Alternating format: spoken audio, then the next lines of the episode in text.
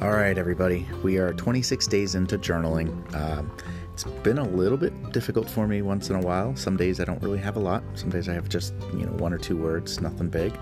Um, but I've created a lot, and um, I wrote down some notes for day 26 since we're almost there to uh, the 30 days in October. I think October's got 30 or 31, but whatever. So it's important to always have a sharp pencil around uh, that you can use for writing for your journaling. Uh, you can use it as a weapon or you can use it as a distraction. The pencil has been a large distraction for me once in a while, and sometimes I have teeth marks on it.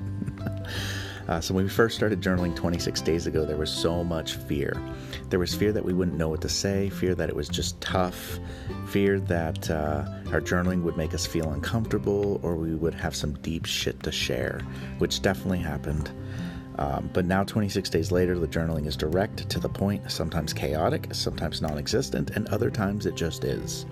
Uh, sometimes I write some pretty profound shit in there, and other times it's just some words on a paper. So that's all part of the process. Journaling can be easy when you follow these steps, though. All right, number one, you got to buy a journal. Number two, buy a pencil or a pen. Number three, set a time to journal. And number four, four easy steps start writing. I know uh, this is difficult, but um, some people are asking themselves, like, what do I write about though, right? And so for that, I have another list. Ready? Number one, write about the first word that comes to mind.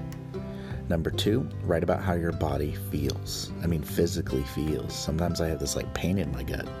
Um, sometimes I have this little knock in my toe, so I write about that.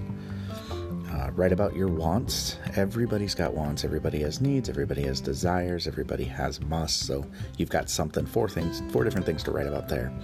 And then uh, write about a funny word.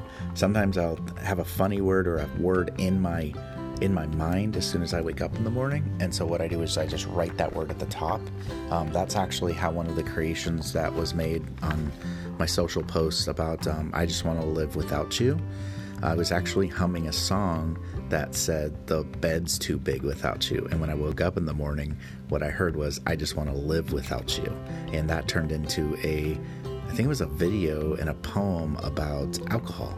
Um, which ended up starting my sobriety. So little did I know that that little hum that was actually incorrect um, of words and lyrics to a song allowed me to create something that guided me towards my sobriety.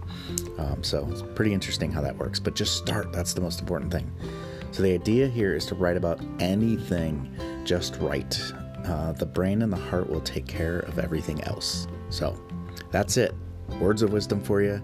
Now go write more. Good luck.